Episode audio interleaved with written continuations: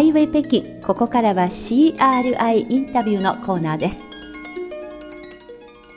北京冬季オリンピックの閉会から1年余りが過ぎました。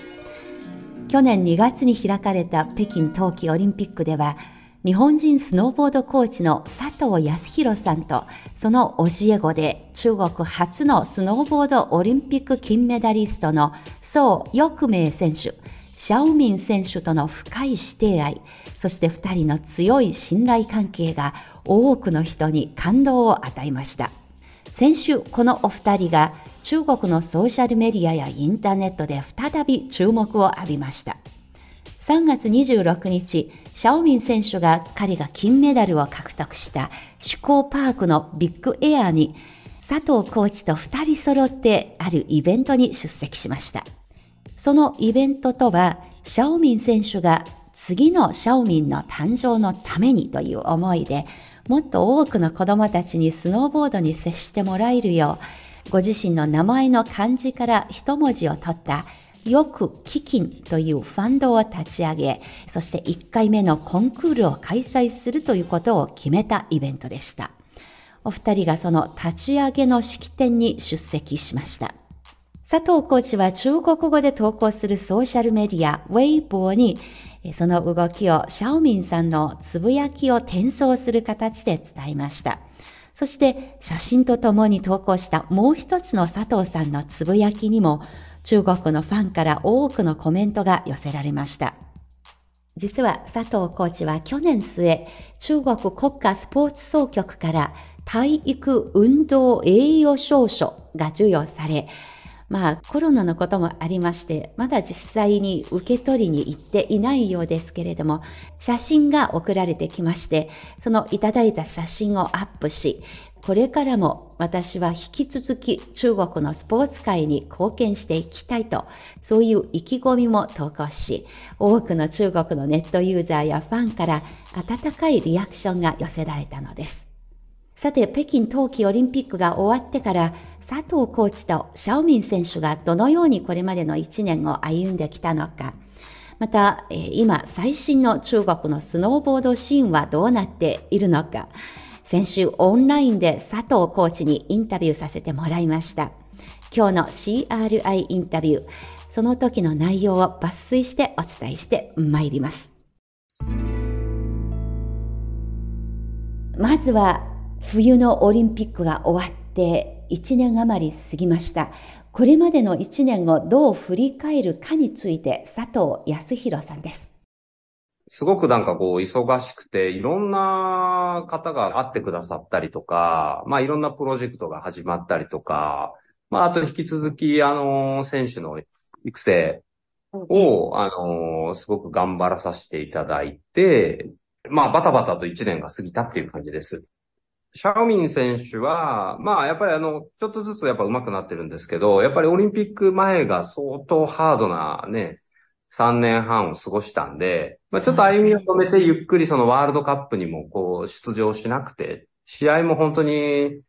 まあ、限られたのちょこちょこ出るぐらいで、試合に関しては彼の場合はやっぱ休憩してたんで、うん、そこまで根を詰めてやってたってわけじゃないですね。でも、その代わり、まあ、そこにかける時間っていうのが、まあ、えー、だいぶ減ったんで、その分また、あの、さらに日本人の結果がまだ出てない子たち、この子たちをこう集中して、そのワールドカップや世界選手権を戦ったんですけど、まあ、あの、すごくみんないい成績を残せたんで、まあ、非常に良かったかなと。さて、中国体育総局から表彰された件について、どのような感想をお持ちでしょうか？佐藤さんです。いや、やっぱりこれなかなか日本人でもらった人っていうのは少ないんじゃないのかなって思うんで、非常に光栄ですね。それでまあ、こう受け取ったことを、こう中国の方でウェイボーで発信させてもらったら、やっぱ中国のあの、皆さんがやっぱ大変喜んでくれるっていう、そういうレスポンスもすごく嬉しくて、本当に、まあ、あの、一年経っても、こういうふうに、こう、喜んでくださるっていうのは、まあ、非常にありがたいなと思ってます。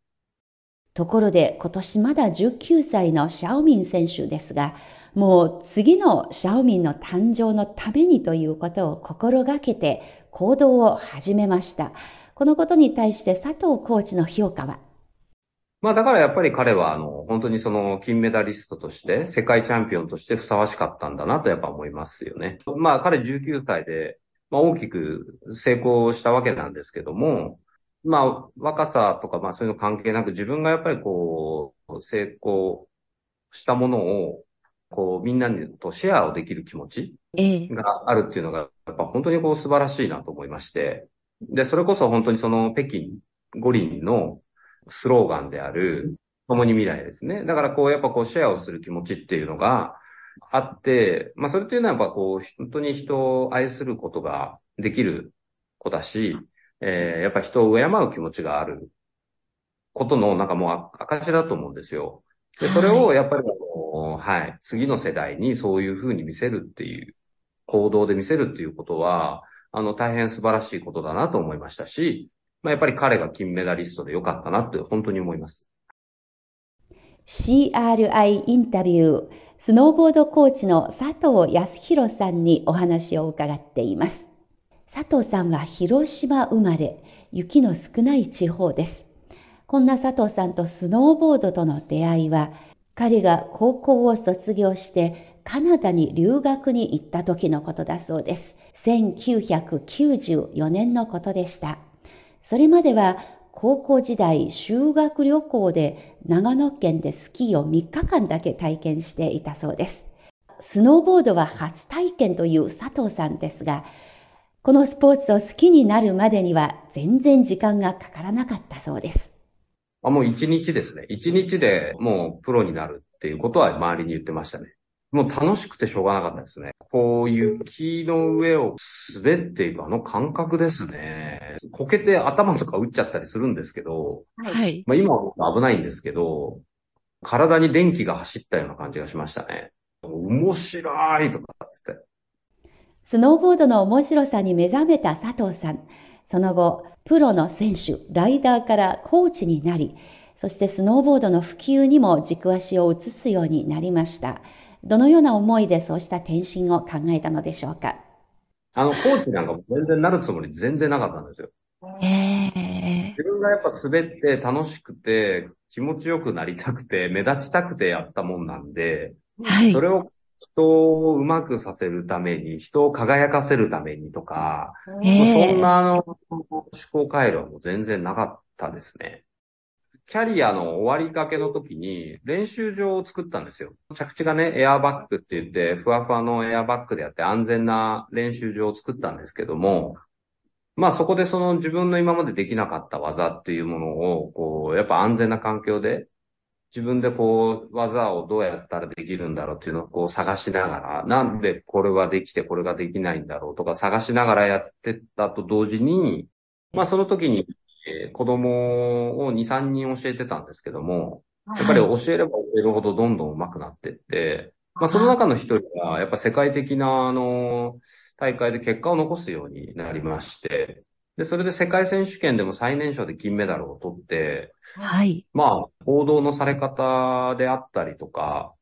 を見てると、まあ自分が現役でずっと滑り続けていくよりも、もっとあの、大きな波をスノーボード産業にもたらすことができるなっていうふうには思ったんで、はあ、ここまず一つ。で、そして、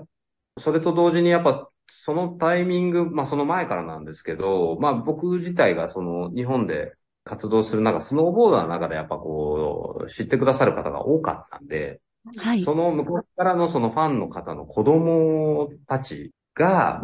その世代の子供たちが僕のところにこう教えてくださいって来るようになって、まあ教えてるとどんどん上手くなっていくから、ああ、この才能が人よりあるんだなっていうのに、ちょっと気づいちゃいまして。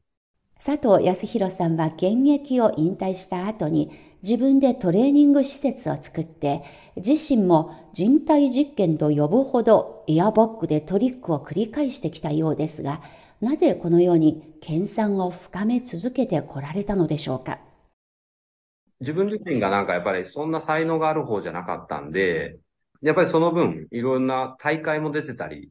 例えばじゃあ自分で練習してる時とか、やっぱその限界値っていうのがわかるんですよ。これなんでできないんだろう。で、これはなんでできるんだろう。でよくずっと考えて滑ってたんで、天才的にパッとで、パッとできるようなタイプじゃないんで、常に考えてたんですよ。で、その、アマチュアの時から、えー、そういった技の分析するのがやっぱり大好きで、技は、この技をやるには、じゃあ何をやらなきゃいけないかっていうのを、まあ、今のレベルと比べたら全然大したことないんですけど、そういうのを考えて考えて、自分なりのプログラムを作るのが好きでしたね。なんでかというと、やっぱ怖いんで、スノーボードの技をやるっていうのは、その怖さを消すには、やっぱりそのロジックで考えて、これとこれをやれば大丈夫っていう風なトレーニングメニューを自分で考えてやってたんで、やっぱうまくいってたから、もともとそういう考える能力というか、考えることについてはなんか全然自分でも嫌じゃなかったんで、それがのコーチングに生きてるんだなっていうのを感じましたね。CRI インタビュー、スノーボードコーチの佐藤康弘さんにお話を伺っています。佐藤さんのお話の中で技をやるときにやっぱり怖いとおっしゃったことに私非常に印象的でした。そして本当に意外に思いました。もう怖さ知らない度胸のある方からこそプロの選手になったのだと、これまでどっちかというと一方的にそういうふうに思い込んでしまいましたが、実はそうではなかったということを初めて知りました。引き続き佐藤さんです。あみんな怖いですよ、やっぱり。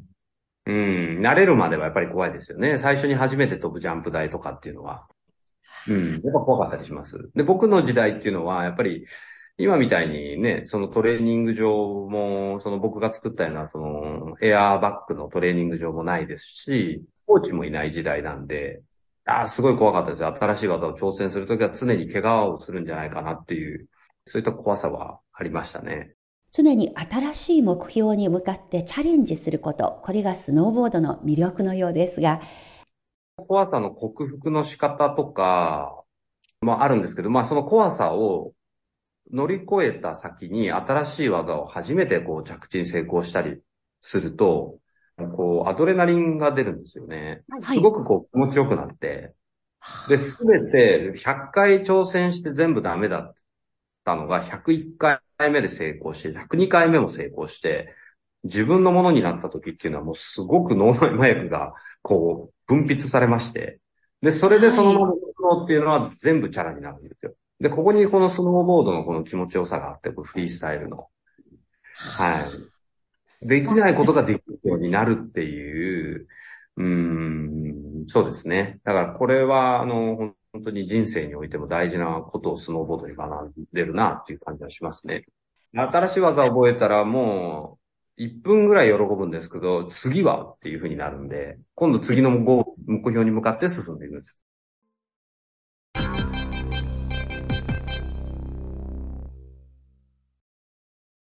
CRI インタビュー、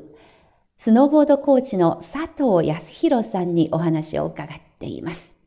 ここからは佐藤コーチの目に映ったシャオミン選手を中心にお話を伺ってまいります。まず簡単にシャオミン選手のプロフィールをご紹介します。シャオミン選手、つまり宋翼明選手は2004年2月に吉林市に生まれまして、今年19歳です。10歳の時に子役として映画やテレビドラマにもたくさん出演しました。12歳の時にシャオミン選手はまあ子役からプロのスポーツ選手をめがけてさらなるスキルアップを求めるために日本を訪れました。その時に初めて佐藤コーチに出会ったそうです。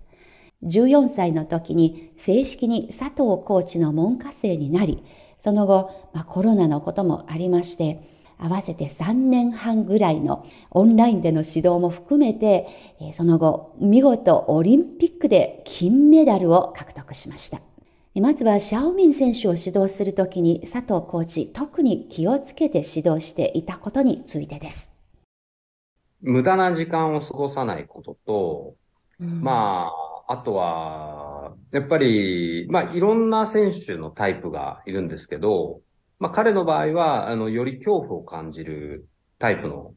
子供だったんで、その、新しいことを挑戦するのもやっぱり怖いって思う。これがあの、違う選手になると全く怖くないっていう子もいるんで、ああ。それはもう、あからさまに怖いっていう態度は出してたんで、その怖さを取り除くための、えー、トレーニングっていうものをすごく心がけましたね。ああ。うん。そうなんですか。私たちの目にはもうヒーローの何も恐れずにチャレンジするそういう大米選手しか知らないんですが。いや、まあ、それはあの、シャミンはどっちかというと、すごく怖がるタイプ。でもそれが逆にいいんですよ。あの、怖いイコールやっぱり考えるんで。で、計算もし、よりいろんなものを注意深く観察することができるんで、怖い方が。だからそれがやっぱりすごくあの、彼の強みだなっていうのは最初から感じてました。やっぱり危険なことをやってるんで、やっぱりその、危険なものを危険って感じないっていうのは、やっぱり本当に、それこそ危険なんで。だから、まあ彼の強みは、あの、すごくやっぱ、怖がりながらやるっていうところがもう強みでしたね。で、自分ができることっていうのが分かったら、自信を持ってできるので、うん、その積み重ねの先に、やっぱりその、オリンピックでの成功が待ってましたね。はい。シャオミン選手とは深い師弟愛、そして、まあ、親子のような固い絆で結ばれていますけれども、そうやってその国境とか言葉、年の年齢の差を乗り越えて、そして本当に喜怒哀楽を共に分かち合えるような、そういう間柄になっていると思いますが、そういうことができるには何かコツとかありますか？まあ、あの、ほら、同じ言葉を喋れても通じ合えない人ってたくさんいるじゃないですか。確かにね。ね。だから、やっぱりそこは、あの、言葉の壁っていうのは、まあ確かにあるんですけど、ある程度言葉が喋れてコミュニケーションが取れれば、それがあの僕の変な中国語であったりとか、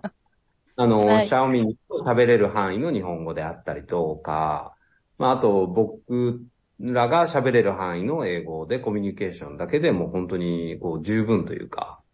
うん。で、あと、こう、オリジナルの言葉とか表現とかが勝手に生まれてくるんで、ああ。問題ないなっていう。はい。新しい言語も作っちゃったりしてるから、だから、あなんていうんですか、フィーリングがものすごく合うのと、やっぱ目的がこう、一緒なんで、うん。やっぱそこがすごく大事なのかな。で目的がやっぱり一緒っていうところと、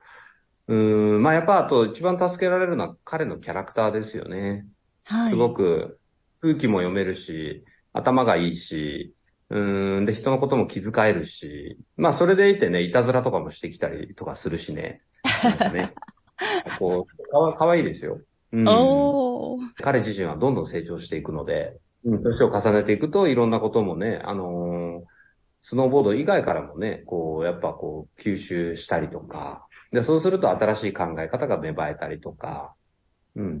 で、その都度その都度一緒にその、彼のそういう成長している時期を、えー、楽しんでます。ああ。やっぱり自分の我が子のように成長を楽しむ、そういうおお父さんとしての気持ちももしかして入っていますか？そうですね。少しやっぱそういうのもあるんですけど、まあやっぱり友達みたいな感じでもあったり、ええー、こうやっぱパートナーというか、やっぱりね、14歳の時はそれこそ僕がもう全部1から100あったら全部教えてたのを、だんだんその100教えてたのをだんだん減らしてって、まあ本当に五分五分で、で、やっぱり最後オリンピックぐらい前になってくると、彼の中からやっぱり、こう、自分から出てこなきゃいけないので、こちらにあった主導権をだんだん半分にしていって、彼が何をやりたいかっていうのをこう尊重して、ずれてればまあちょっとこうじゃないって修正をかけるんですけど、だんだん彼の中から出てくるものを尊重しながら、やっぱりこう、やっていかなきゃいけないフェーズになっていくんで、うん。なんか、ここは、あの、前の14歳の時と今との関係は違います。で、これからの道っていうのはまたさらにね、なかなか誰もやったことがない道に入っていっちゃったりもするんで、でそういった場合は、やっぱりその共同作業にして、いくっていうのがもう非常に重要になってきますね。うん、うんまあ別に僕が先生だからっていうところはもう全然なく、はい。うん、なんかやっぱお互いにやっぱり、そうですね。やっぱ成長しなきゃいけないなと思ってるんで。うん。で、まあやっぱ僕の方がやっぱりね、あの、年齢も上だし、経験してきてるものっていうものはものすごくやっぱ多いんで、まあまだやっぱ彼に伝えれるものっていうのはたくさんあるんですけど、まあこう、より良い人間になっていくため、まあそういう時は、まあ、しっかり伝えさせてもらったりはしようと思ってます。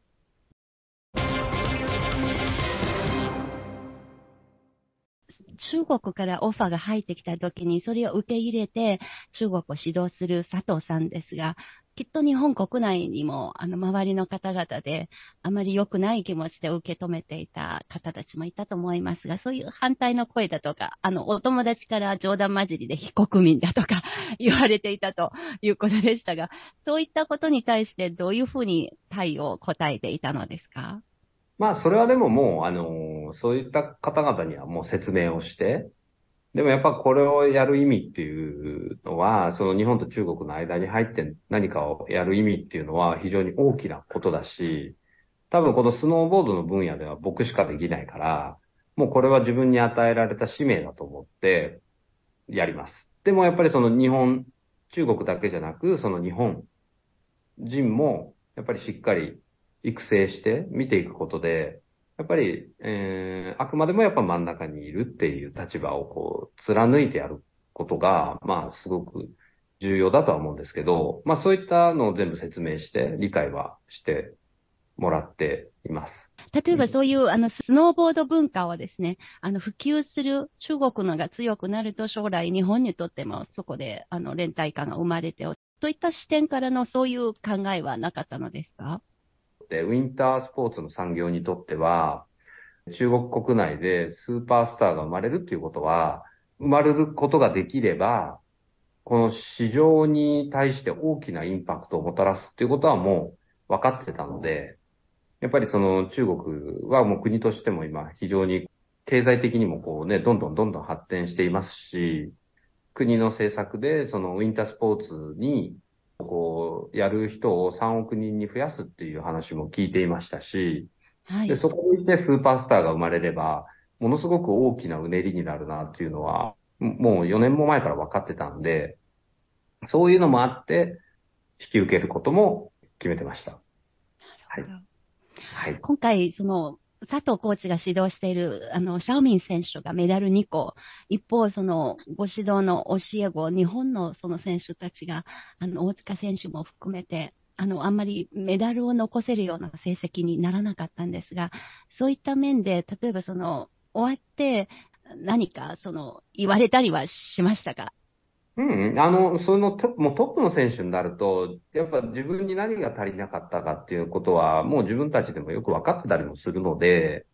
で、やっぱりその手前のその練習であったりとか、いろんな足りないものっていうものは自分たちでも感じてたはずなので、なので、まあ本当にそ、あそこでタイミングでね、取れなかったんですけど、もう次に向かって、あの、切り替えて何をすべきかっていうことをよりこう明確になったんで、次のオリンピックに向かってはまたさらに頑張っていくだろうなというふうには感じてます。で、一方、その中国人の選手、総翼名選手だけじゃなく、これからさらなるそのスノーボードのスキルアップに向けて、佐藤コーチの目から見ると、これからどういうことをクリアして、何をしていかなければいけないとお考えですか？今これからあの、新しいプロジェクトで、中国の国内でですね、僕のやってるそのクエストアカデミーっていうものを、ちょっと、えー、やらさせていただこう、いただこうかなと思いまして、まあ、あの、もっと若い年代の9歳から12歳ぐらいまでの次の次の選手。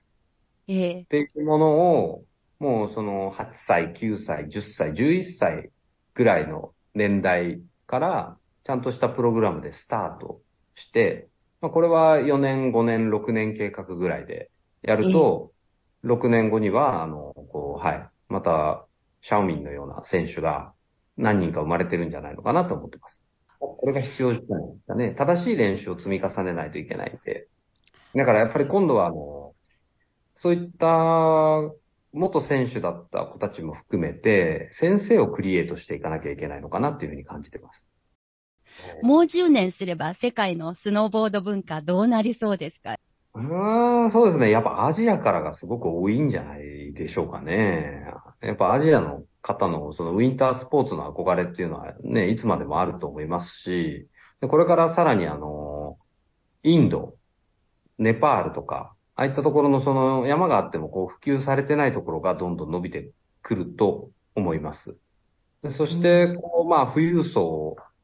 を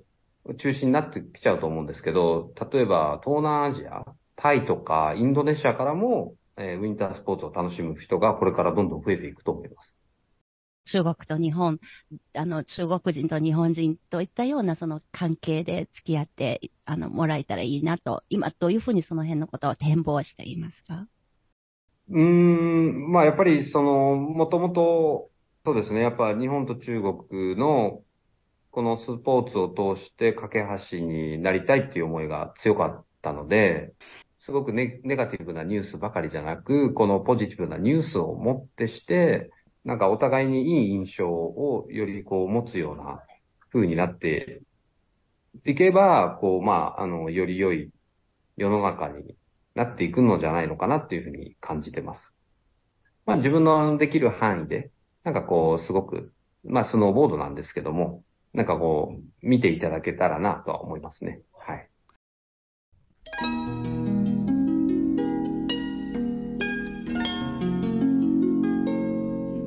CRI インタビュースノーボードコーチの佐藤康弘さんにお話を伺ってまいりましたこの中でもプロのスポーツ選手でも技を飛ぶのが怖いそして14歳の時の宋翼明選手との関係と今は違う。彼の自主性を引き立てるような指導の方法を心がけてパートナーとして一緒に誰もが歩んだことのない道をこれからも歩んでいく。などなどのお話非常に印象に残りました。そして中国のスノーボード選手の育成。またはこのスノーボードという文化を世界に広めていく。そのことに対する熱い思いということが非常に深く印象に残りました。CRI インタビュー皆さん今日のこのインタビューをお聞きになってのご意見ご感想などをぜひお寄せください。スノーボードコーチの佐藤康弘さんのインタビューでした。ご案内は大正円でした。